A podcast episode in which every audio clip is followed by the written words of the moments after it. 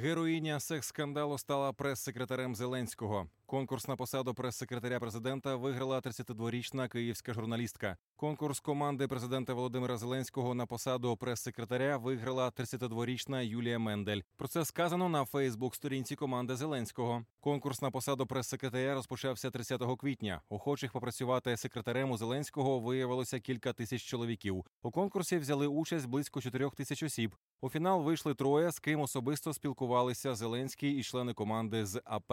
Претендентам влаштували імпровізовану прес-конференцію з несподіваними запитаннями українською та англійською мовами. Оцінювалися розуміння політичного контексту в Україні та світі, стресостійкість, світоглядні позиції, почуття гумору та швидкість реакції. Сказано в повідомленні. Біографія Мендель.